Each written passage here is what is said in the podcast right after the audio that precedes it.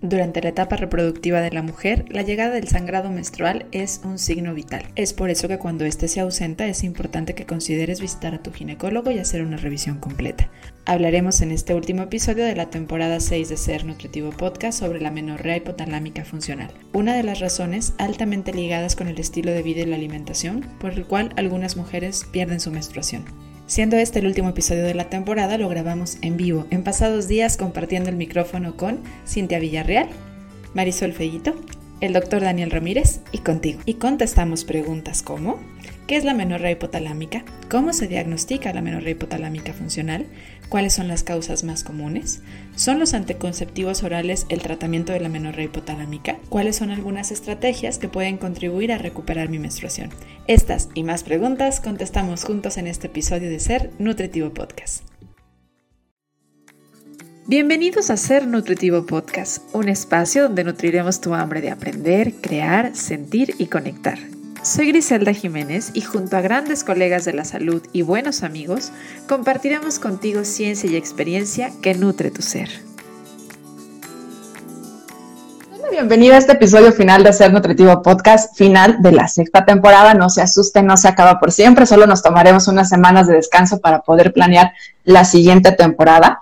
Y para invitarte a entrar en tema, me gustaría empezar a reflexionar juntos. Y es que más allá de la concepción que se tiene socialmente sobre la menstruación en particular, que además se ha ido pasando de mujer a mujer, en donde pareciera ser algo incómodo, molesto, un mal parece que nos cayó de maldición, en realidad es que la menstruación es más que nada, lo deberíamos de ver dentro de la etapa reproductiva, como un signo vital. Nos está hablando nuestro cuerpo diciéndonos que estamos bien, y es importante comprender que entonces, si este es un signo vital, su ausencia puede ser una señal de atención. Y verlo así, como atención, no necesariamente alarma, porque es verdad que, por supuesto, en primera instancia, si somos mujeres sexualmente activas, podríamos pensar que, bueno, cabe la posibilidad de un embarazo.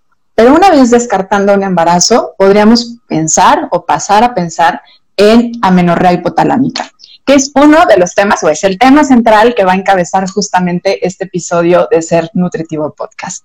Pero para abordarlo, pues estoy muy bien acompañada con tres profesionales maravillosos que puedo decirles que tienen además características en particular los tres. Son empáticos, son maravillosos comunicadores en temas de salud y son altamente profesionales, que además en temas de salud eso es sumamente valioso.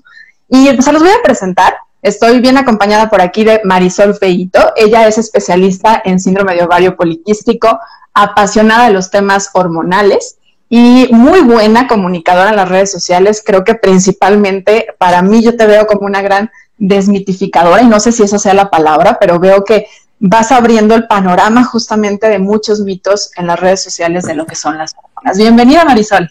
Gracias, Gris. Pues sí, trato, trato, ¿no? Porque creo que hay muchas cosas todavía por, por redescubrir que a lo mejor habían algunas creencias anteriormente que en este momento no funcionan tanto, entonces creo que eso es sí parte de mi objetivo, definitivamente. Bueno, yo veo que lo logras bastante bien y ojalá lo sigas haciendo por mucho más tiempo porque así nos ayudas a todas.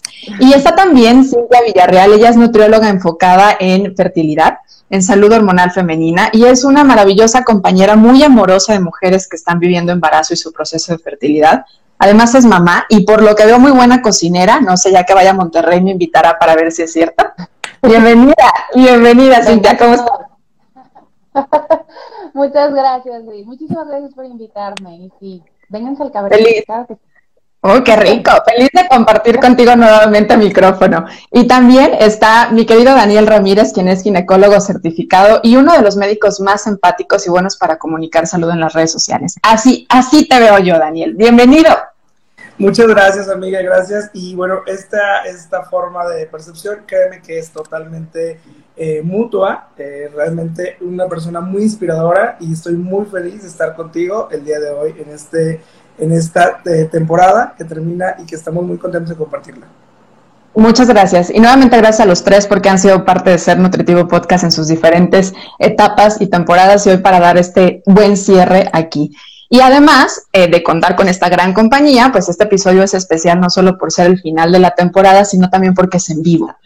Y bien, les cuento que em, para mí algo muy importante es que si algo me gusta, pues creo que es una señal de la vida de que se tiene que repetir. Y hace un par de semanas atrás eh, hicimos un en vivo para cerrar la temporada, en ese momento la temporada 5, y dije, esto se tiene que quedar como ritual. Y entonces aquí estamos, terminando la temporada 6, y si la vida nos lo permite, seguirá siendo nuestra manera de cerrar con broche de oro las siguientes temporadas. Pero bien, aquí las reglas cambian, la dinámica se vuelve diferente porque somos más voces las que vamos a hablar y entonces les estaré compartiendo un poco de cómo será la dinámica de este episodio. En este episodio principalmente tenemos cinco dinámicas de base.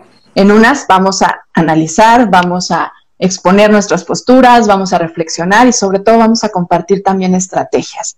Para hacerlo de una manera ordenada, pues si ya estamos listos, vamos a arrancar con la primera que es de análisis. ¿Listos? Listos. Estos, listos, muy bien. Voy a pedirles, y voy a ir haciéndolo de manera ordenada, que me ayuden en esta primera dinámica a explicar con palabras sencillas y en poquito tiempo, vamos acomodándonos con tres minutos más o menos, para poder explicar lo más que se pueda qué es esa, esa puntita, porque vemos la puntita del iceberg que es que no llega a mi periodo, pero ¿qué hay debajo? ¿Qué hay debajo? ¿Qué hay debajo de la menorrea hipotalámica? Entonces, pues vamos empezando por los conceptos. Daniel, ¿me ayudas a explicar qué es la menorrea hipotalámica? Claro, es una, bueno, de entrada son dos palabras que estamos hablando, amenorrea, que es la ausencia de la menstruación, ¿no? Eh, si nos vamos a términos médicos, hablamos de que eh, existe una amenorrea primaria cuando nunca una, una niña ha menstruado y se presenta esta, este, pues, que no se ha llegado el periodo. Y una vez que ya comenzó eh, una, una, niña a empezar a, presentar su periodo menstrual, que de pronto empieza a tener ausencia de regla por más de seis meses o tres ciclos aproximadamente, ahí es cuando hablamos de una amenorrea, en este caso secundaria. Y eh, bueno, hay muchas causas, definitivamente como lo mencionaste, es una punta del iceberg, solamente es como un aviso de que algo tengo que revisar, algo tengo que estar al tanto. Eh, y cuando hablamos del hipotálamo, el hipotálamo para las personas que eh, se están uniendo o las personas que no estemos relacionadas con la medicina, es una glándula que tenemos todos los seres humanos en el centro o a nivel eh, cerebral.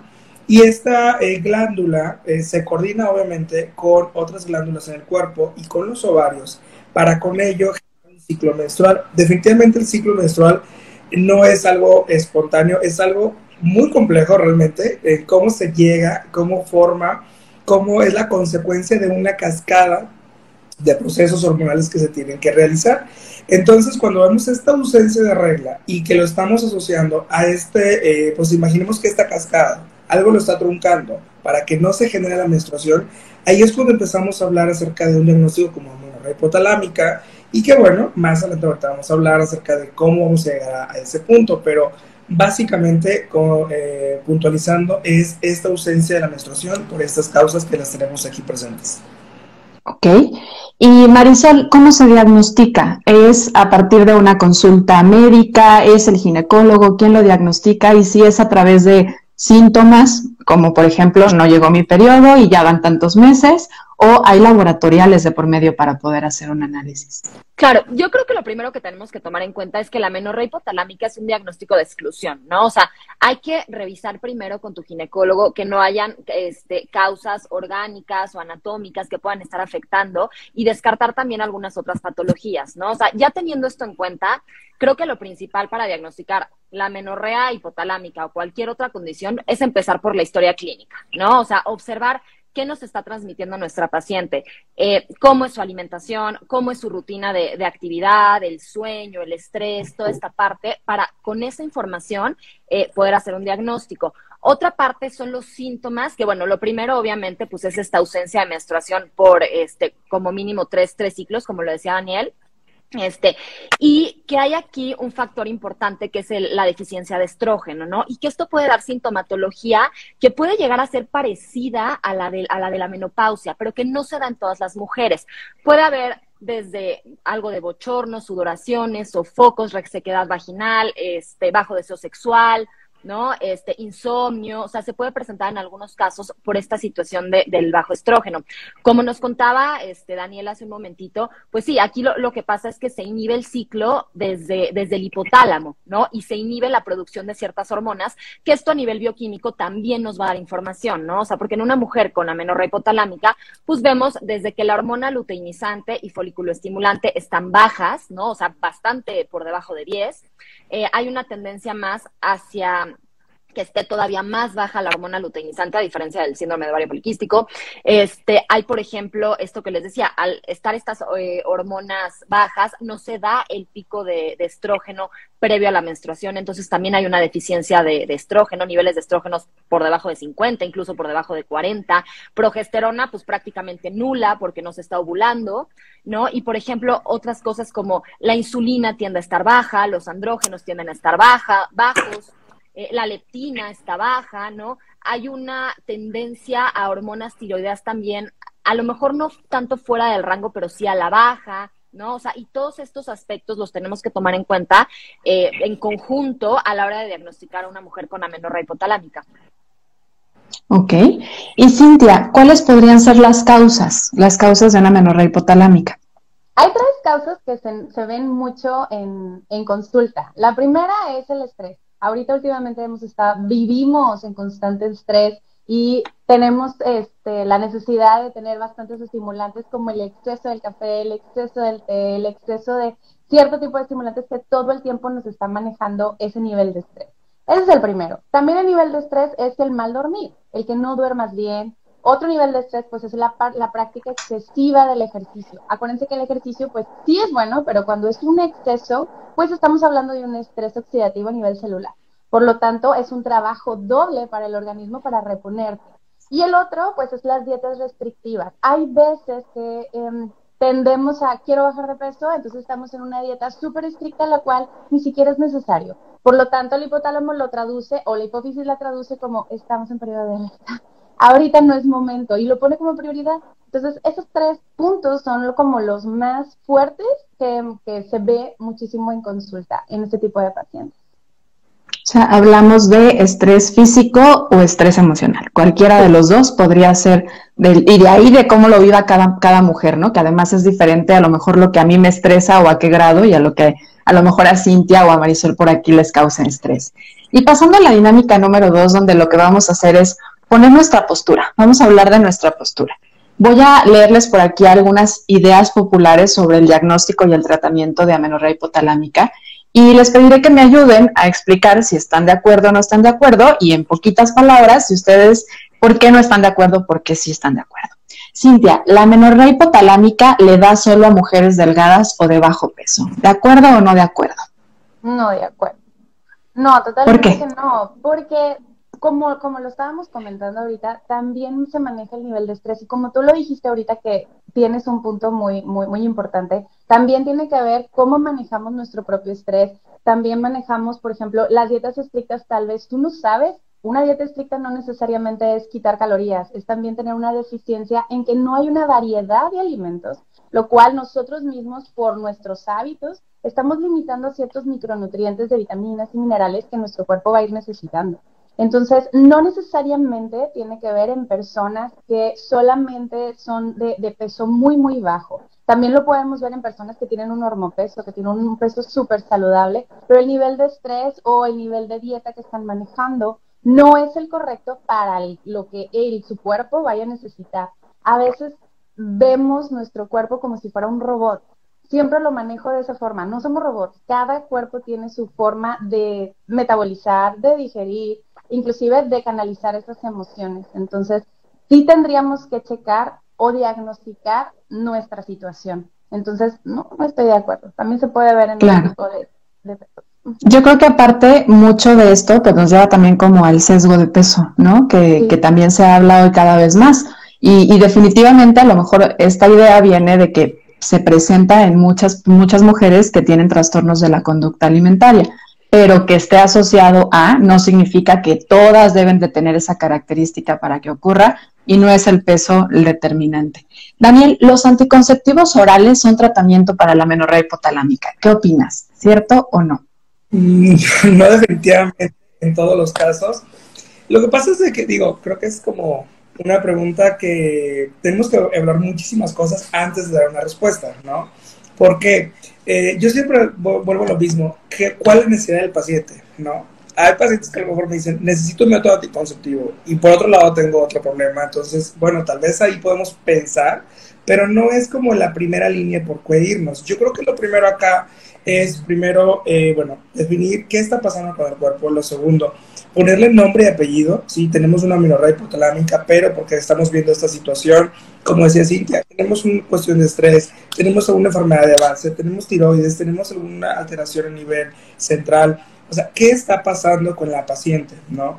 Eh, ir al, origen del problema, gran, gran, gran parte de las amenorreas o de las alteraciones en el ciclo viene también por una cuestión hormonal metabólica. Y esto es algo que de pronto eh, no lo, lo, obviamos o lo vemos como muy normal, pero es parte de un gran problema que yo creo que ahí está primero el tratamiento y ya que hicimos todos los cambios, ya que mejoramos la salud funcional de nuestra paciente, mejoramos desde luego todos los aspectos que influyen en que el ciclo se presente y aún así no se presente y ya revisamos todos los detalles, podemos considerar en ciertas pacientes el uso de anticonceptivos. Ahora, anticonceptivos hay N cantidad, hay muchísimas marcas, no voy a ahorita entrar a ninguna marca, pero cada uno viene enfocado para qué queremos el que paciente. Algunas pueden tener efecto mineralocorticoide, antimineralocorticoide, glucocorticoide o por lo contrario. Entonces también, por eso yo digo, incluso el escoger un anticonceptivo es personalizado,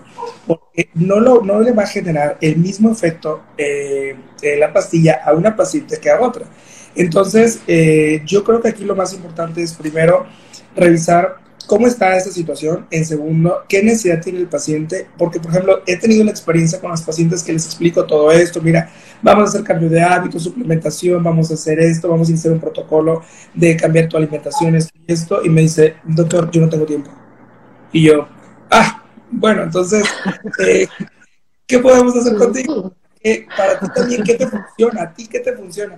Sí, ya me explicó que de pronto esto puede funcionar, que de pronto esto, pero necesito una pastilla para irme. Y yo así de, o sea, hay pacientes, hay mujeres, con cada uno su estilo de vida, habrá, habrá personas que a lo mejor sí se levantan tranquilamente a las 9 de la mañana, hacen su yoga, eh, meditan y a las 11 dicen, ah, ok, llevo mi computadora a ver qué voy a hacer el día. Habrá pacientes que a las 5 de la mañana se levantan y tienen una vida muy ajetreada entonces, creo que eh, depende del tipo de, mujer, el tipo de característica de cada paciente, podemos escoger qué tratamiento le puede ser benéfico para ella.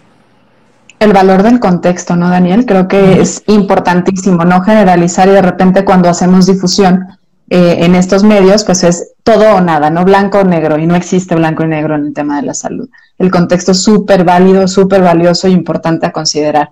Marisol, el ayuno intermitente y el ejercicio en ayunas no debería realizarse si tienes amenorrea hipotalámica. ¿Qué opinas? ¿Cierto o falso? Opino que esta afirmación debería agarrarse un poco con pincitas porque es fácil, es relativamente sencillo diseñar un tratamiento para una mujer con amenorrea hipotalámica. Pero lo que no es tan sencillo es llegar a acuerdos con esta mujer para que realmente este tratamiento se pueda llevar a cabo, ¿no? Lo que decía Daniel, cada quien tiene como distintas prioridades y tenemos que ver por dónde, por dónde vamos a, influir nosotros. Es cierto que el ayuno intermitente no es la mejor herramienta para mujeres con amenorrea hipotalámica porque disminuye los niveles de glucosa, por lo tanto disminuye los niveles de, insulina y por lo tanto los de leptina. Y la, deficiencia de leptina pues es una de las causas por las que está bloqueada la, producción de, las, este, de las hormonas sexuales, ¿no? Entonces, esto es algo que definitivamente se tiene que tomar en cuenta, pero aquí siempre siempre hay que negociar con la paciente hasta dónde está dispuesta a llegar, ¿no? O sea, a lo mejor este, no está dispuesta a hacer comidas más frecuentes, pero sí está dispuesta a aumentar la ingesta de algunos alimentos, ¿no? O sea, hay que ver sus creencias, hay que ver con qué se siente cómoda, ¿no? Y ahora, hablando del tema del ejercicio, también esto es importante. No se trata tanto de eliminar por completo el, ejercicio y, sí ver cada contexto, ¿no? O sea, no es lo mismo si estamos hablando este, con una chava que hacía ejercicio porque pensaba que era saludable para ella y cuando le dices, híjole, es que el ejercicio es parte de lo que causó el estrés que te está inhibiendo tu ciclo menstrual y dice, no me digas, no, pues dime qué hago. ¿No? Ah, pues tal, ¿no? Que si hablas con una chava que a lo mejor es deportista de alto rendimiento, que el ejercicio es su vida, ¿no? Y yo le digo, no, mana, no vas a hacer ejercicio este en un mes para que regrese tu periodo. Me va a decir, sí, ajá, ¿no? Entonces, creo que tenemos que, encontrar este, este punto medio, ¿no? O sea, sí, una buena recomendación para pacientes con, con amenorrea hipotalámica, si se pueden desconectar en general siete días, diez días del ejercicio, de cuestiones que les, que les causen estrés, de redes sociales, de todo esto, definitivamente es algo que le va a dar mucha tranquilidad al hipotálamo y que puede ser algo bueno este, para, para el tratamiento. Pero, como decía Daniel, habrá quien pueda y habrá quien no hay manera. ¿No? Entonces, creo que esta parte también tenemos que tomarla muy en cuenta a la hora de, tomar decisiones acerca del tratamiento. Y bueno, saber que al final las decisiones no, no las tomamos nosotros, ¿no? Nosotros proponemos estrategias y son las mujeres las que tienen la última palabra y las que nos dicen, oye, voy a empezar por acá, fíjate que sí le voy a bajar al ejercicio. Algo también muy bueno es este incrementar o dar prioridad al ejercicio de fuerza para proteger la masa muscular y la, la, masa ósea que está en riesgo en mujeres con amenorrea por la deficiencia de estrógeno, ¿no? O sea, ver entonces, o sea, como que ir explicando y, y, y ver la, la decisión que toman ellas, ¿no?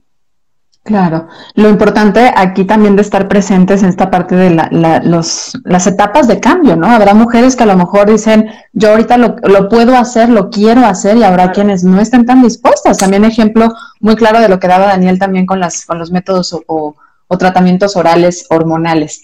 Vamos a entrar a la siguiente dinámica que se llama en pocas palabras, y es que se trata de eso, de ser eh, cortitos y dinámicos. ¿sí? Aquí eh, voy a hacer una asociación entre amenorrea hipotalámica y algunas estrategias comunes de alimentación o estilo de vida y les voy a pedir que en pocas palabras cada uno me vaya diciendo pues lo que opinan. Entonces, Cintia, tu palabra, estrés.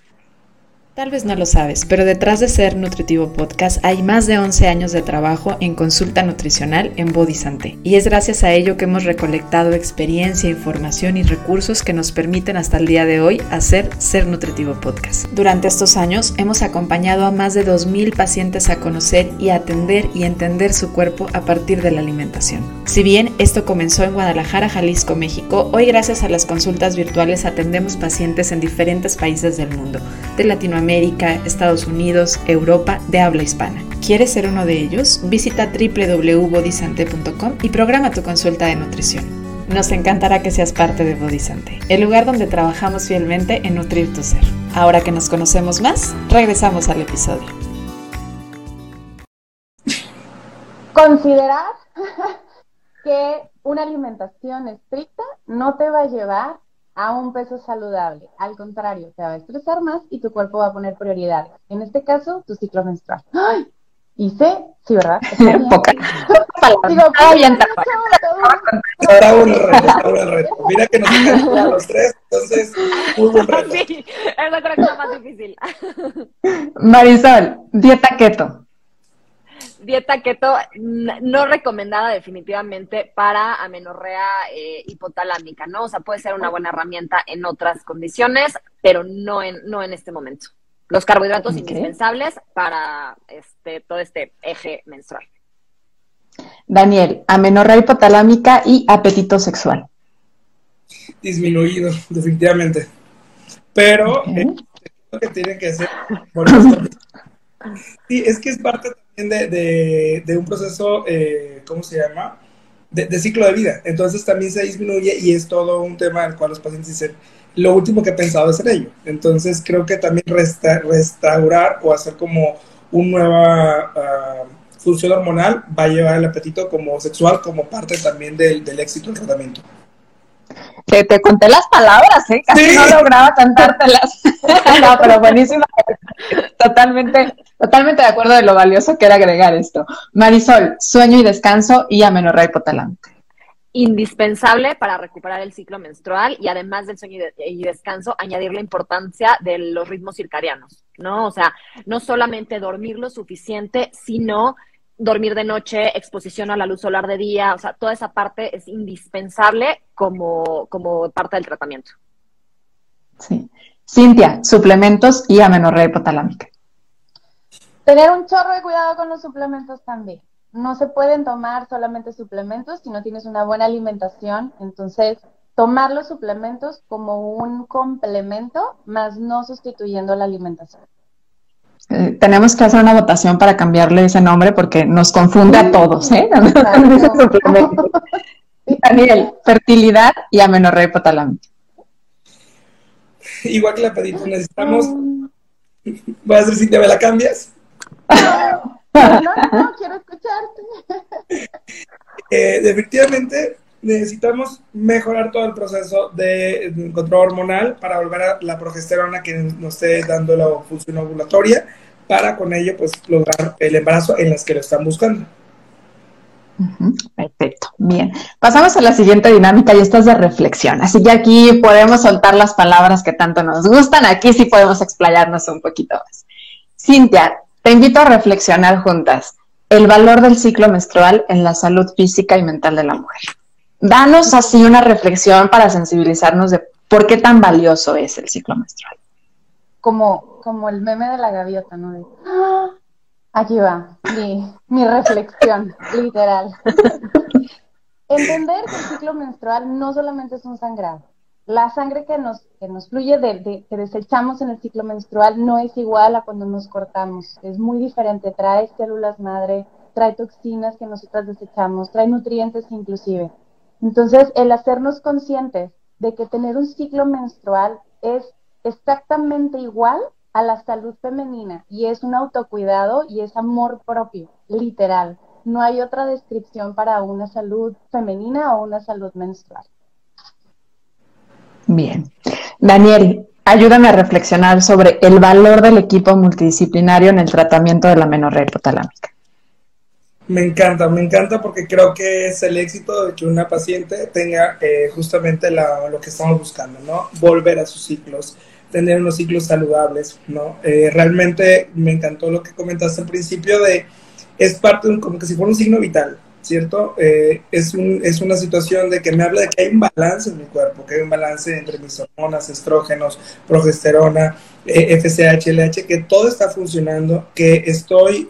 Y otra cosa muy importante, que estoy también reconociendo mi feminidad, como, como, como cada mujer, ¿no? O sea, que estoy integrando esta parte en mí, no la estoy odiando, no la estoy eh, haciendo un repudio porque luego es muy frecuente de que odio la regla, odio mi ciclo, etcétera. Entonces, creo que aprender a integrarla de una forma, de decir, es parte de mí, tiene un significado y obviamente la estoy llevando, eh, es algo fundamental que podemos hacer junto con una alimentación completamente guiada por las expertas. Yo siempre lo digo, yo como médico, yo no sé nutrición en ese sentido, necesito una, un experto en nutrición me dé todo el, acompañamiento, ¿sí? al mismo tiempo el equipo multidisciplinario que venga con la salud emocional. Creo que esto es de las áreas, eh, yo siempre lo, lo, estuve comentando, que de pandemia para acá nos vino a poner muy en claro la importante que es la salud mental.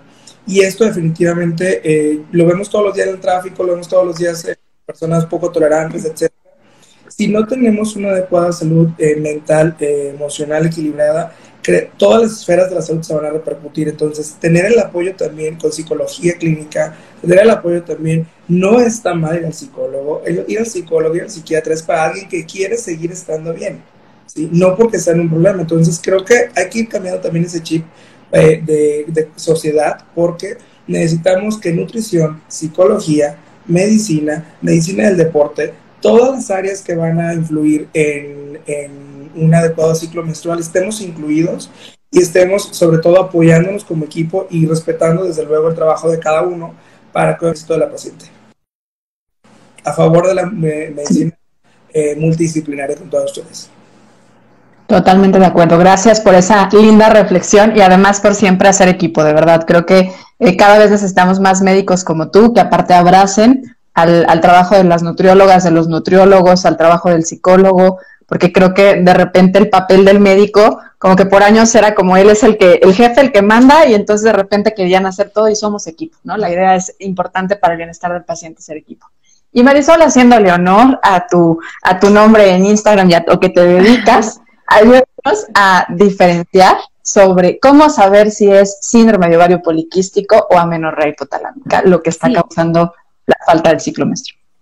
Sí, y esta pregunta me encantó y me parece súper importante porque son al final condiciones que sí se pueden llegar a, confundir si no tenemos como las herramientas adecuadas eh, de diagnóstico, ¿no? Porque, por ejemplo, eh, pues esta menorrea se presenta de igual manera, o sea, la ausencia de menstruación tanto en amenorrea hipotalámica como en síndrome de ovario poliquístico. Las causas son distintas, pero el, síntoma o el signo ahí está. Eh, la presencia de ovarios poliquísticos en la, en la ecografía también puede coincidir en ambas, este, en ambas condiciones, ¿no? A lo mejor en la menorrea hipotalámica, al final, este, la presencia de, o sea, de estos ovarios multifoliculares, pues tiene que ver con que no hay una ovulación regular, ¿no? En el caso de la menorrea hipotalámica por la inhibición del eje y en el caso del síndrome de ovario poliquístico, pues por una hormona luteinizante elevada o por el exceso de andrógenos, pero al final el, signo es el, mismo. Entonces es algo que, fácilmente se puede confundir. Hay cosas que nos ayudan a diferenciarlas. Por ejemplo, los niveles de insulina en mujeres con síndrome de ovario poliquístico pueden estar normales o elevados, que es muy común en el 70% de las mujeres con SOP, mientras en amenorrea hipotalámica casi siempre los niveles de insulina este, están disminuidos, ¿no? Este, algo que se puede hacer, que eso, bueno, es más tarea este, de, ginecología, ¿no? Pero, por ejemplo, la prueba de, la progesterona, ¿no? O sea, se da progesterona este, durante un tiempo determinado y si no hay un sangrado, eso nos ayuda a descartar este, eh, la, a lo mejor alguna otra condición, ¿no? O sea, nos ayuda más bien a confirmar, no sé si, si Daniel... Sí, este, quiera, ah, ah, super. Sí, y otra cosa que también les toca ahí a los ginecólogos, que creo que es muy importante, pues ver igual el, el grosor del endometrio, ¿no? O sea, también es una característica importante de la menorrea hipotalámica, este, cuando está muy delgadita la, las paredes del endometrio, pues esto también lo podemos relacionar con esta deficiencia de, de estrógeno. ¿No? En, en el síndrome de ovario poliquístico hay una tendencia, no es siempre, no es en todas las mujeres, pero hay una tendencia a hormona luteinizante eh, elevada, ¿no? Un radio de hormona luteinizante estimulante elevado casi tres veces, ¿no? Mientras en la menorrea hipotalámica es al revés, ¿no? El radio está invertido, está más alta la estimulante que la, que la luteinizante, ¿no? Entonces, yo creo que todas estas características, pues nos pueden ayudar mucho este, a, diferenciar esta, esta situación. Algo importante que comentaba Cintia también, la parte del peso, ¿no? Este, que no necesariamente necesitas estar delgada para presentar amenorrea hipotalámica. Y esto esto lo tenemos que, saber porque o sea a mí me han llegado pacientes con un o sea que les dicen es imposible que tengas eh, amenorrea hipotalámica porque tu peso y tal y cual cuando tiene todas las otras características no entonces es bien importante o sea tomar todo esto en cuenta para el diagnóstico y saber también que hay una línea súper fina entre un síndrome de ovario poliquístico con características adrenales y la amenorrea hipotalámica y que pueden bailar de uno a otro y hay que estar bien atentas a todas las señales bioquímicas, clínicas, todo, para poder resolver esta situación que se puede volver compleja. Lo, valioso de una buena evaluación para llegar a un diagnóstico, porque de ahí va a surgir el tratamiento. Lo es, ahorita que te escuchaba y es lo importante que son los estudios de laboratorio, pero bien dirigidos a partir de la sintomatología, de lo que se ve, de lo que el médico analiza a la hora de que va la paciente. Entonces, es sumamente importante el, hacer una buena valoración para poder llegar al diagnóstico y de ahí surge el tratamiento. Y vamos a entrar a la última parte. adelante, adelante, adelante. Quiero aportar algo que Daniel dijo, algo súper importante, que era lo de la salud mental. También es, es, muy importante reconocer nuestras fases del ciclo, porque como hay hormonas implicadas, las hormonas, bueno, yo que estoy en procesos de fertilidad y todo eso, eh, yo veo mucho que el estado de ánimo de la mujer cuando hay un cóctel hormonal antes de una inseminación o antes de un in vitro es, pero haz de cuenta que cae directamente a la emoción y la emoción cae directamente en escoger ciertos alimentos. Entonces, tenemos que tener muy en cuenta esto que dice Dani, de decir, oye, pues hay que ir con un psicólogo porque ese es un muy buen tratamiento de poder canalizar. Por ejemplo, una, una terapia cognitivo-conductual te ayuda un montón a poder canalizar ciertas emociones en ciertas fases del ciclo. Que si estoy en mi fase ovulatoria, que si estoy en mi fase este, secretora, si estoy en mi fase menstrual, porque sí, no es que seamos volubles, lo que pasa es que realmente las hormonas recaen en nuestro estado de ánimo y en las actividades que hacemos. Hay veces mujeres que, que, que hacen un chorro de ejercicio dicen, ¿sabes qué? Con el ejercicio canalizo mucho las emociones. Entonces, para ella es muy bueno hacer ejercicio, que si nosotros lo quitamos, es como le estás cortando de tajo las alas de, de poder ser un poquito más libre. Entonces, creo yo que el hacernos conscientes y el conocer el ciclo menstrual, cómo son nuestras fases, no como lo lees, cómo lo experimentas tú, es parte muy importante y también al ginecólogo y a la terapeuta y a la nutrióloga va a ser mucho más sencillo el diagnóstico y la estrategia nutricia que nosotras podemos este, eh, crear más allá de hacer una dieta como había comentado de estricta o bajada de internet que ni siquiera cumple tu perfil. Oye, aparte pusiste un ejemplo ahorita buenísimo sobre el ejercicio. Si a esa mujer el ejercicio le ayuda a canalizar su estrés, y entonces tú le dices, oye, bájale al ejercicio y no le das otro recurso a nivel emocional para poder gestionarlo, pues realmente no era, el, no era el estrés físico el que lo estaba afectando, era el estrés a lo mejor a nivel emocional. Entonces lo importante de, pues no es quitar, es ver qué le voy a dar de recursos y estrategias para que pueda ir mejorando su gestión del estrés, ¿no? Que sobre todo cuando se habla de gestión de estrés emocional, pues a veces es como, ah, te voy a quitar la, la, tablita que traes, la tablita con la que te estás sosteniendo entre, entre este estrés enorme que tienes, pues se va a ahogar o va a sentir que se ahoga. Mejor primero, mientras aprende a nadar, mientras le das recursos, pues le deja la tablita, ¿no? Hay que entender que va mucho más allá de, simplemente quitar, sino más bien enseñarles estrategias. Y hablando de estrategias, ahí vamos porque para poder terminar los episodios de Ser Nutritivo Podcast, y antes de terminar, les recuerdo que allá abajo pueden ir dejando sus preguntitas, ya tengo una lista aquí grandecita, más las que me van a ir ayudando a recolectar, pero en Ser Nutritivo Podcast creemos que es importante nutrir la mente, el cuerpo y, eh, por supuesto, el alma, ¿no? Que es este trillo súper valioso para poder estar bien y ser seres nutritivos. Pero queremos enfocarlo a una mujer que esté viviendo amenorrea hipotalámica. Entonces, Marisol, ¿qué le dirías o qué estrategia le comportarías, le, le, podrías aportar a una mujer que está viviendo amenorrea hipotalámica para nutrir su mente? Definitivamente, como ya dijeron aquí este, mis compañeros, la psicoterapia, ¿no? O sea, tanto por experiencia propia como experiencia con mis pacientes, como lo que dice la evidencia, o sea, se ha visto que, la recuperación de una amenorrea hipotalámica es mucho más probable si vas acompañado de, un proceso terapéutico. Y, y Pau Boyer, que escribe mucho de este tema, dice algo muy interesante este, en el caso de la menorrea hipotalámica, y es que hay que empeorar para mejorar, y empeorar con todas las comillas del mundo, ¿no? Porque aquí se refiere, hay que empeorar en que mi alimentación no va a ser tan estricta, ¿no? El ejercicio no va a ser tan intenso, ¿no? Y esto, las mujeres con amenorrea hipotalámica lo pueden percibir como esa parte de empeorar. Y si no tienen un acompañamiento adecuado con un especialista que les ayude a llevar este proceso y a descubrir que en realidad no están empeorando, sino que están abordando las cosas desde otra perspectiva, o sea, sin esto me parece, es que no, no sé si está muy fuerte usar la palabra imposible, pero es que sinceramente me parece casi imposible poder salir de un proceso así sin ayuda de, de un profesional de la salud mental. Me suena a flexibilidad, ¿no? O sea, para mí es como importantísima la flexibilidad mental y física y social. Y, es muy común en las mujeres con amenorrea hipotalámica justamente esta falta de flexibilidad, ¿no? La exigencia, el perfeccionismo, o sea, todo este tipo de conductas que pues muchas veces no las tienes porque quieres, ¿no? Es parte de tus creencias, de lo que has vivido, de tu personalidad, y no vas a salir de ese circulito tú sola, ¿no? Es muy difícil, ¿no? Entonces yo creo que esa parte es fundamental. ¿Y qué estrategia le compartirías, eh, Daniel, para poder cuidarse a una mujer en la parte corporal si está viviendo menorrea hipotalámica? Sí, una. ¿Qué le dirías? ¿Qué harían por su cuerpo? Voy a, voy a tomar todavía un poquito de la, de la estrategia anterior. Eh, justamente yo hoy lo ponía es, una, no te juzgues. La primera. No te juzgues, porque de verdad eso... Eh, te genera más como autoagresión corporal, ¿no? Y entonces, desde eh, nutricia, desde eh, emocional y médicamente también buscas como esa parte como también como de, eh, no avanzar con tu proceso.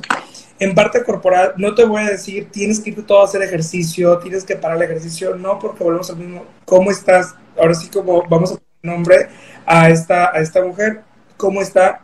qué necesita y qué, vamos, qué, qué necesita hacer por su cuerpo, ¿no? Necesita comer mejor, necesita el, la autoaceptación, necesita disminuir el, juicio a ese mismo cuerpo. Es, yo siempre lo, lo, digo, es bien común de que cuando alguien se da un antojo, luego pone, dice, eh, o pone sus historias, o pone, qué rico, y el, y el emoji del cerdito, ¿no? O sea, o que solo están haciendo como esa agresión, no, no, no, no validas y no reconoces y no aceptas lo que tienes. Y si se, se toca un postre, disfrútalo. No estés con, eh, yo creo que eso para mí es muy importante, eh, trabajar en, en, esa parte de, de, reconocer y aceptar a nuestro cuerpo, pero también hacer lo que necesitamos hacer para seguir estando bien. No, a una mujer con hipotalámica que si hay alguna parte de su cuerpo eh, que quiere modificar, cuidar o demás, ya está en el camino, ya estamos dentro, vamos a irlo haciendo poco a poco. ¿no? Eso creo que para mí es lo más importante a nivel de, corporal eh, que tenemos que estar haciendo con cada una. Que se une, ¿no? Bajar el juicio, que se une mucho con, con, lo mental. Sí, totalmente. Es, y Cintia. ay, perdóname, de hoy que hablaba de la etiqueta. Quitar la etiqueta, como esa, eh, no justificar nada más por eso, sino como aprender a vivirlo. Tenemos un cuerpo a, disfrutarlo. Sí, totalmente. Hoy me, me, escribía una buena amiga de Monterrey, mi querida Adriana Flores, y me decía, ay, ¿por qué hasta los deportistas todos quieren bajar porcentaje de grasa? Y todos, ¿no? En lugar de que nos enfoquemos también al rendimiento, a comer bien, creo que necesitamos cambiar el enfoque también de lo que es la nutrición y el autocuidado. No nada más es por cambiar nuestra forma de cuerpo, ¿no? Y Cintia, el alma, ¿cómo les dirías? Ahí va, Dani, Dani, nos regresamos a Dani. Te lo juro, lo último, lo último. no. A eso que decías ahorita. ¿Nos falta? No, no, dale, dale. A eso que decías ahorita de que eh, aún personas tienen como más todavía en porcentajes y demás, de pronto eh, nos, estamos enfocando en qué no tenemos y le quitamos, no validamos lo que sí tenemos, ¿sabes? Hoy sí tengo el autocuidado, hoy sí tengo ganas de estar haciendo esto, hoy sí tengo músculos porque estoy trabajando y, o sea, darle, reconocer y aceptar lo que sí tengo, ¿no? Creo que es una herramienta impresionante y dejar de empezar a ver, porque siempre estamos como, me falta, me falta, no tengo, eh, es que me sobra, o sea, no, creo que hay que darle eh, más fuerza a lo que sí tenemos y lo que no tenemos, pues lo vamos a trabajar juntos. Perdón. que que es vivir en la, en la ausencia, ¿no? En la falta, en la falta que además es como siempre me está faltando algo en la casa, siempre hay algo que mejorar, siempre, en lugar de caer en la gratitud, eso nos baja el estrés. Esa es una de las mejores formas de bajar el estrés. Cintia, ¿ya la pensaste? ¿Ya la pensaste? ¿Ya te inspiraste? ¿Cómo le van a...? Dani dijo más cosas más interesantes de... Que Ay, no, no creo, a ver. Porque es que se une. Cuerpo, mente y alma no se separan más que para estudiarse, pero para vivir hay que unirlas. Literal. Realmente yo creo que en la cuestión del alma yo lo veo más como el, amor que, que, puedas tener a tu alrededor. Hay muchísimas personas que, que realmente nos quieren y nos apoyan y hay, eh, tal vez en algunos comentarios que a lo mejor lo podemos tomar como muy personal en estas cuestiones que estaba hablando de las fases, dependiendo nuestras emociones y cómo estemos nosotras viéndonos, como dice Dani y como dice Marisol, eh, sí es importante como apegarnos o agarrarnos a esas tablitas de, personas que, que nos enriquecen y no dejar, o bueno, no podemos evitarlo, pero sí tratar de cambiar esos pensamientos que son muy, muy, muy negativos acerca de nosotros para poder empezar a enriquecernos con otras cosas que, que realmente sí tenemos de valor en, en, en, todo este, en este concepto, que eres buena para el ejercicio, eres buena para la cocina, tienes una familia que te quiere bastante. Entonces, como agarrarnos más en eso y poder enriquecernos en, en ese aspecto, creo yo. Totalmente de acuerdo. Qué bárbaros, ¿eh? Qué, qué inspiradores son los tres. Oigan, y hacemos un libro de la vida en Ser Nutritivo Podcast. Es un libro de frases para futuras generaciones. Y esperemos que, bueno, en el futuro la menorrea hipotalámica y las mujeres vivan menos estresadas y menos llenas de estereotipos y no haya menorrea hipotalámica, pero pues creemos que puede haber, ¿no? Podrá haber más pandemias, podrá haber más guerras y habrá factores que las estresen. Entonces, pensando que sí habría en el futuro, ¿qué les quieren poner en el libro de la vida? Una frase que les pueda servir a ellas que puede venir de la, de la reflexión que han hecho ahora. Vamos empezando. Dani, ¿qué les quieres poner? Una frase en el libro de la vida. Me quedé yo como pensando así, como, de lo que estábamos hablando ahorita me quedé como de, ¿sabes? Como uniendo. Ajá. Mira, yo creo que algo que es eh, necesario en todo, en toda la, salud mental de, y la salud física de toda la, de toda mujer, es eh, lo que comenté hace un momento, acepta y vive tu feminidad, ¿no? Primero. Y en segundo, las cosas que estás haciendo por cuidarla, darle, darle valor y darle seguimiento a ello. Para mí eso creo que es de lo más importante. Si alguien no conocía este tema y si alguien llegó a esta transmisión y, hoy aprendió que hay que cuidar, por ejemplo, los alimentos, que hay que cuidar la salud mental y demás, ya encontraste una herramienta, continúala. Sí, para mí eso es lo más importante. Hay cosas que nos van a estar sumando todo el tiempo y que también nos van a estar restando tal vez, pero quedarnos con lo positivo y con lo que nos está sumando a tu salud femenina, continúalo. Eso creo que hay que seguir abonando lo que te da, eh, lo que te da paz mental y lo que te da salud física. Marisol, ¿qué quieres ponerles ahí? Pues yo creo que algo que, trato de transmitir mucho en general a mis pacientes y, y, en general cuando hablo es esta parte de que tú eres la principal responsable y tomadora de decisiones y que eres totalmente capaz de hacerlo, ¿no? O sea, los médicos y los profesionales de la salud tenemos la información, las herramientas, pero la que mejor te conoce eres tú, ¿no? Y la que al final va a tomar las mejores decisiones para ti, basado en tu autoconocimiento, eres tú, ¿no? Entonces, creerte de verdad y saber que las decisiones que tú tomes son las correctas y que nosotros al final estamos nada más ahí para apoyar estas decisiones y guiarlas de la mejor manera, ¿no? O sea, yo creo que eso es algo que en, en la salud femenina falta mucho y que es importante saber y empoderar a las mujeres y saber que somos capaces de esto. Qué lindo. Ay, qué bárbaras. Y Cintia, ¿qué les quieres contar? Que no peleen, que el ciclo menstrual no es un monstruo con el que tenemos que luchar. Al contrario, debemos aprender de él, conocer sus fases y conocernos a nosotras. Conectar con nuestro cuerpo y cambiar el chip de cómo vemos la alimentación ver los alimentos como una opción que va a sumar a la causa, más empezar a escoger de, de, ese tipo de alimentos en donde sabes que traen alma y sabes que traen un beneficio a tu cuerpo y cambiar ese chip sobre lo que dijo Marisol de los carbohidratos. No son malos, son muy buenos también. Me hiciste recordar a una paciente que la consulta anterior me dijo, es que Gris, desde que, desde que trabajamos esto, me alegra cuando llega mi menstruación. Y dije, qué bonito, ¿no? Por años a lo mejor vivíamos y era como, oh, ya vino, pero qué emoción verlo desde otro ángulo, como este reporte o signo vital que te dice, hey, estamos bien, ¿no? Claro. Pero ¿sabes algo, Gris? Ah. Tenemos un chorro de trabajo porque todavía México ve la menstruación muy, muy diferente sí estamos todavía un poquito en pañales, porque si, si nos ponemos a ver cómo el mundo, literal, en, en Chile, en España, cómo ven la menstruación es como algo súper normal, ya tienen bastantes herramientas y ahorita el hablar simplemente de una copa menstrual, es decir, hoy es que no quiero tocar la sangre.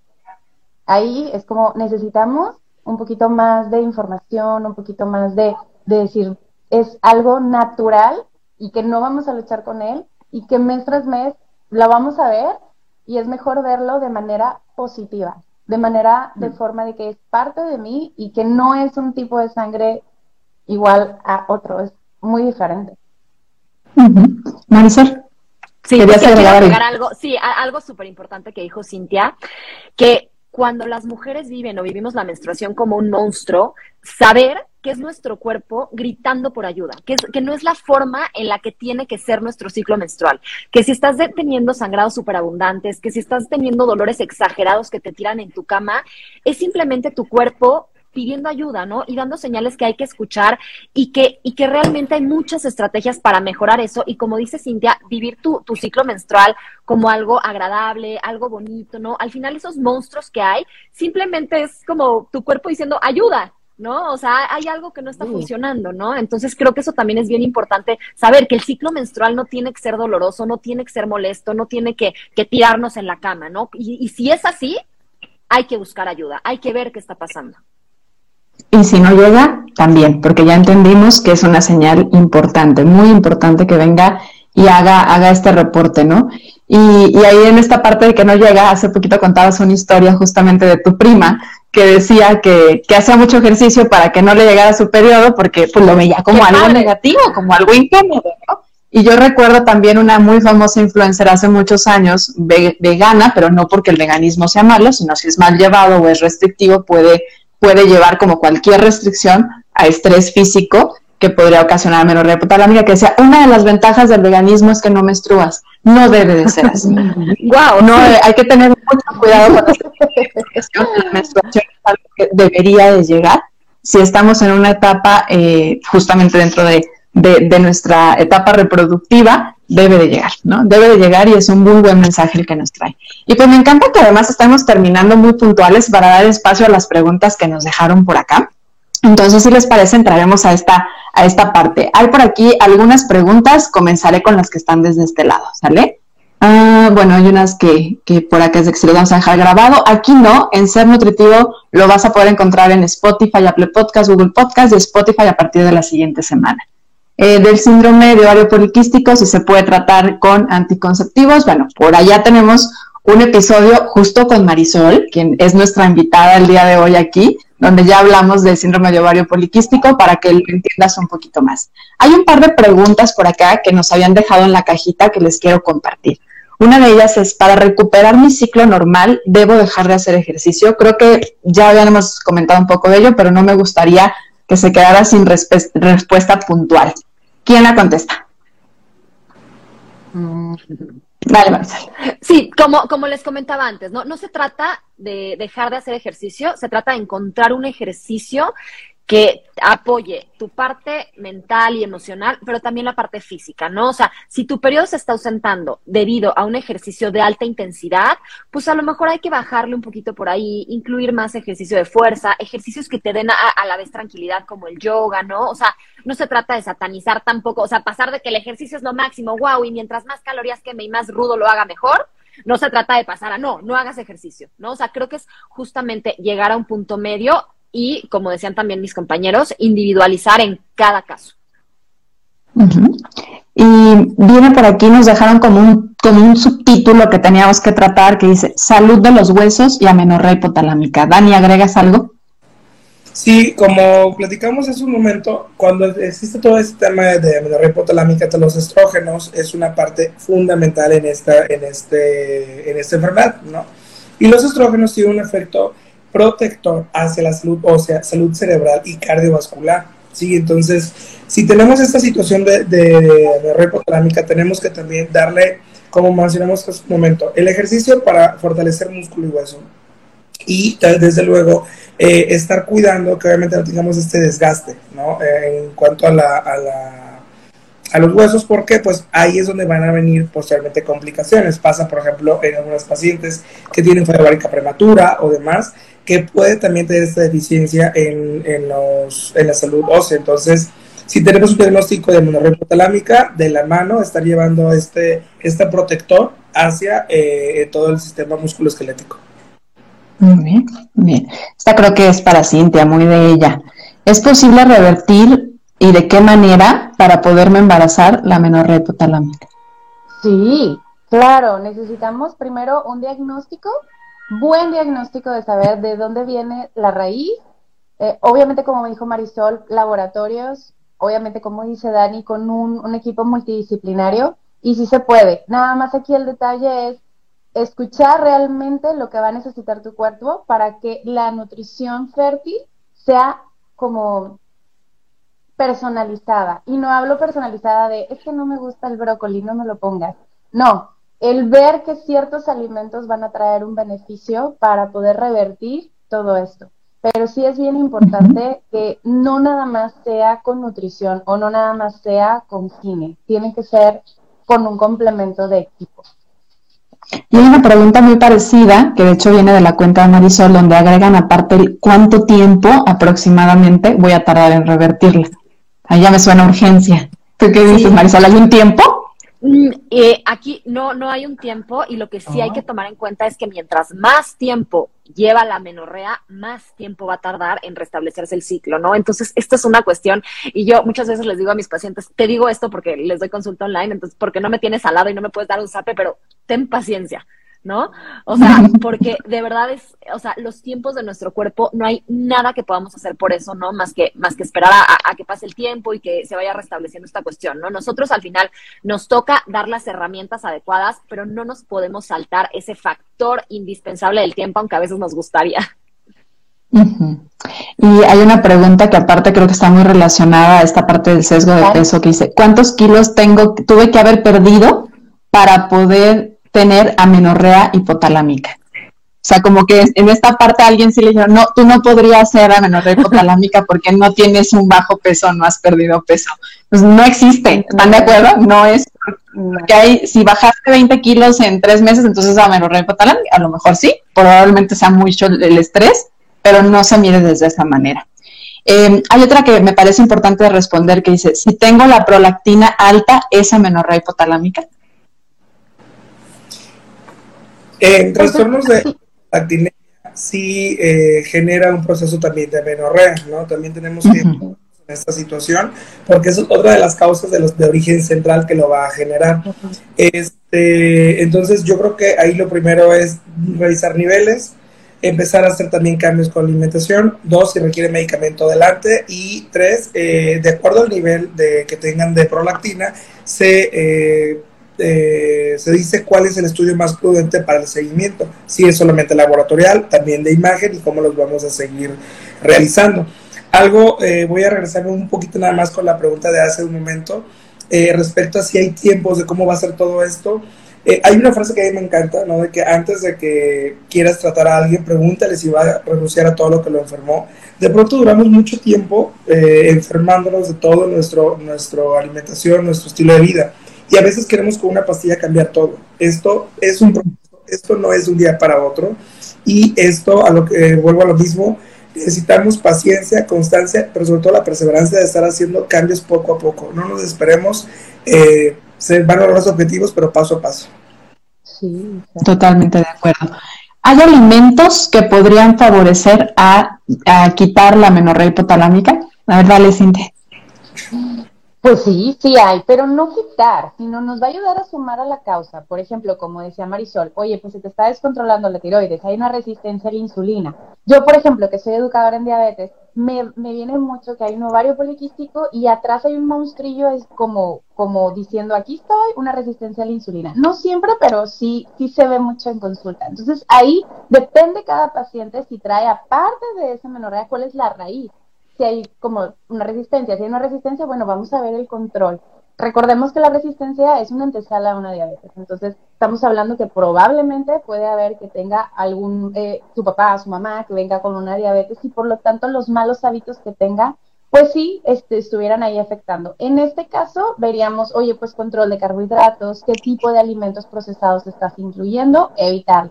Entre más incluyas alimentos frescos como verduras, como frutas, es muchísimo mejor y es más fácil que el cuerpo reaccione porque somos literalmente los alimentos frescos y naturales que no sean industrializados, el cuerpo les va a dar la bienvenida. Es como una llave que incluyes y empieza todos los engranes a... es bioquímica pura.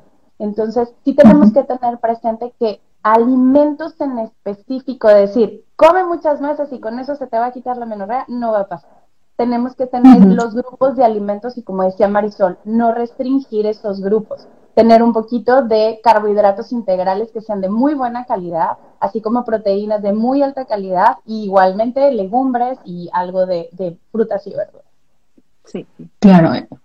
Adelante, Marisol. Y sobre todo, algo importante en, en amenorrea hipotalámica, se suele, se, o sea, este tipo de personalidades o así, tienden a satanizar ciertos alimentos, ¿no? Las grasas, por ejemplo, ¿no? O los carbohidratos. Entonces, fundamental para la construcción de hormonas, alimentos con colesterol, ¿no? Huevo, carnes, o sea, este tipo de cosas, este, meterle a la grasa saludable, ver, pues, cuánto carbohidrato necesita tu hipotálamo para sentirte para sentirse seguro y, que se dé el proceso, porque esa, esa cifra es distinta en cada mujer. ¿No? Entonces hay que tener también mucho cuidado con eso, ¿no? O sea, como que quitarnos estas ideas de las grasas son malas, los carbohidratos son malos, porque bueno, ahora ya las grasas son buenas, pero ahora resulta que sí los carbohidratos sí son malos, ¿no? Entonces como que tener como cuidado con más bien lograr un equilibrio, como dice Cintia, ¿no? No hay un alimento específico de cómete esto y te va a llegar tu periodo, ¿no? Pero sí lograr este equilibrio y, y, y pues dejar de satanizar lo que es bueno y pues empezar a moderar lo que no es tan bueno, ¿no? Claro. Y hay una pregunta que esto es para Daniel, porque dice, siempre me han dicho que bajando de peso y haciendo ejercicio se me va a regular todo, pero nadie me ha podido dar un diagnóstico certero. Entonces le pregunta a Daniel que qué puede llevar de estudios para su primera consulta. ¿Habría que llevar antes o que se espere?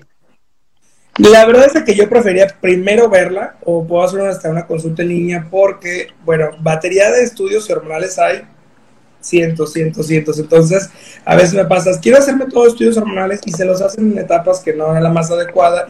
Y, realmente las hormonas, las hormonas sabemos que es suben, bajan y demás, y de acuerdo a cierto día del ciclo es lo que tengo que estar evaluando.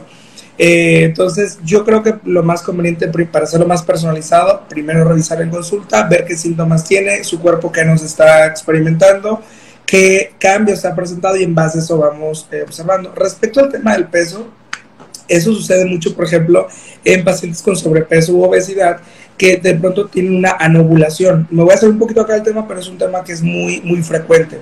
Los temas de anovulación, la, la Sociedad Americana de Fertilidad reconoce justamente el tema ovárico como la primera causa de este tipo de eh, problemas de fertilidad y a la anovulación a la número uno lo que sí se ha visto que aproximadamente de un 5 a un 10% de, de, peso corporal que se disminuya podría nuevamente restaurarse la ovulación, pero depende con cada paciente cómo se está generando. Por ejemplo, también si tenemos cambios bruscos con el, con el peso corporal, como decimos hace un momento, la grasa es importantísima en la mujer. ¿sí? Entonces, ¿por qué? Porque el, con el colesterol y todo eso, todas las hormonas empiezan a generarse a partir de esta molécula. Entonces, si la grasa pierde o aumenta de forma brusca, pues va a haber repercusiones hormonales y por ello también va a haber repercusiones con el ciclo, con la fertilidad y con los procesos de, eh, la menstruación. Entonces, es por eso que tal vez en su momento se ha comentado eso. Digo, es algo que está bien documentado, no está mal, pero yo creo que vamos personalizando en este caso con la paciente cómo lo podemos llevar para un acompañamiento. Claro, es que podría ser a lo mejor como algo que se ve como resultado, pero no debería de ser el enfoque, ¿no? O sea, es como cambiamos, mejoramos la conducta, trabajamos a lo mejor en el origen del problema, ya sea si es resistencia a la insulina lo que tienes, a lo mejor lo que tienes amenorrea hipotalámica, hiperprolactinemia, pero realmente buscar qué es y a partir de la modificación de la conducta se daría la modificación en el peso y favorecería. Pero creo que muchas veces este recomendar baja de peso lo que hace a la persona es, pues sí, ¿y ahora cómo lo hago? ¿No? Realmente lo que podemos modificar es la conducta. rápido, es que esto es algo que yo veo muchísimo casi en, en, todas mis consultas, ¿no? O sea, que es que me dijeron que tengo que bajar de peso, ¿no? Y me lo ponen desde el motivo de consulta. Y aquí es bien importante saber que el peso como tal no es la causa de tus problemas, sino es más bien una consecuencia del desequilibrio hormonal y metabólico, resistencia a la insulina, todas estas hormonas tiroideas que está ocurriendo en tu cuerpo. Y entonces aquí no se debe abordar el peso como, o sea, microadministrarlo en menos calorías, más ejercicio, no. O sea, hay que abordar lo que hay por detrás, abordar la resistencia a la insulina, apoyar la función de las hormonas tiroideas y el peso lo vas a perder como consecuencia de mejorar estas cuestiones, ¿no? O sea, pero dejar de, o sea, como que este enfoque tan, tan centrado en el peso como tal, porque el peso al final es una consecuencia, como puede ser la menorrea, como puede ser el acné, como puede ser, y como que en, nuestro sistema de salud siento que se pone siempre como en el centro, ¿no? O sea, esto que dicen de, esto, tienes acné, a ah, baja de peso, tienes amenorrea, baja de peso. No, o sea, el peso pues es como parte de, de este o sea, este conglomerado de síntomas, ¿no? Y no el, el, único problema. Y eso puede llevar, esas recomendaciones muchas veces llevan este, a dietas restrictivas, ¿no? A cosas que lejos de, ayudarte a resolver el problema, pues nada más te frustran y te lo empeoran. Claro, sí, totalmente. Bueno, pues llegamos ahora sí al final, eh, contestamos todas las preguntas que nos habían dejado por acá, hasta le pusimos un poquito de las nuestras porque así somos, eh, los cuatro que estamos aquí muy apasionados de comunicar, conste que lo dije desde el principio. Y pues estoy vamos a cerrar este episodio como lo hacemos normalmente es agradeciéndoles, así que muchas gracias Marisol, muchas gracias Daniel, muchas gracias Cintia no solamente por ser parte de este episodio para cerrar, sino también por ser parte y apoyo de, de lo que es Ser Nutritivo Podcast y ha sido durante estos años y hacer, y, hacer posible además comunicar ciencia de una manera tan bonita como lo hacen. Por supuesto, en nombre del equipo de Body Sante y de Ser Nutritivo Podcast, les damos las gracias a nuestra comunidad de seres nutritivos por permitirnos llevar ya seis temporadas completas y empezar a preparar la temporada número siete. Así que espero que nos acompañen. A partir del día 12 de mayo sumaremos más episodios a estos ya 127 episodios que tienen por escuchar. Si aún no los escuchas, aprovecha estas semanas donde nosotros vamos a ir a planear, organizar, para que te pongas al corriente. Hay mucho de lo que puedes aprender. Si no es para ti, compártelo, porque creo que es un espacio que al menos de manera personal lo siento muy nutritivo y creo que eso cumple la función y el objetivo principal. Ahora sí, nos despedimos, nos escuchamos a partir del 12 de mayo con una temporada más de Ser Nutritivo Podcast. Muchas gracias, chicos. Gracias. Gracias a ti, Gris. Cintia, muchas gracias. Muchas gracias. Bye, Dani.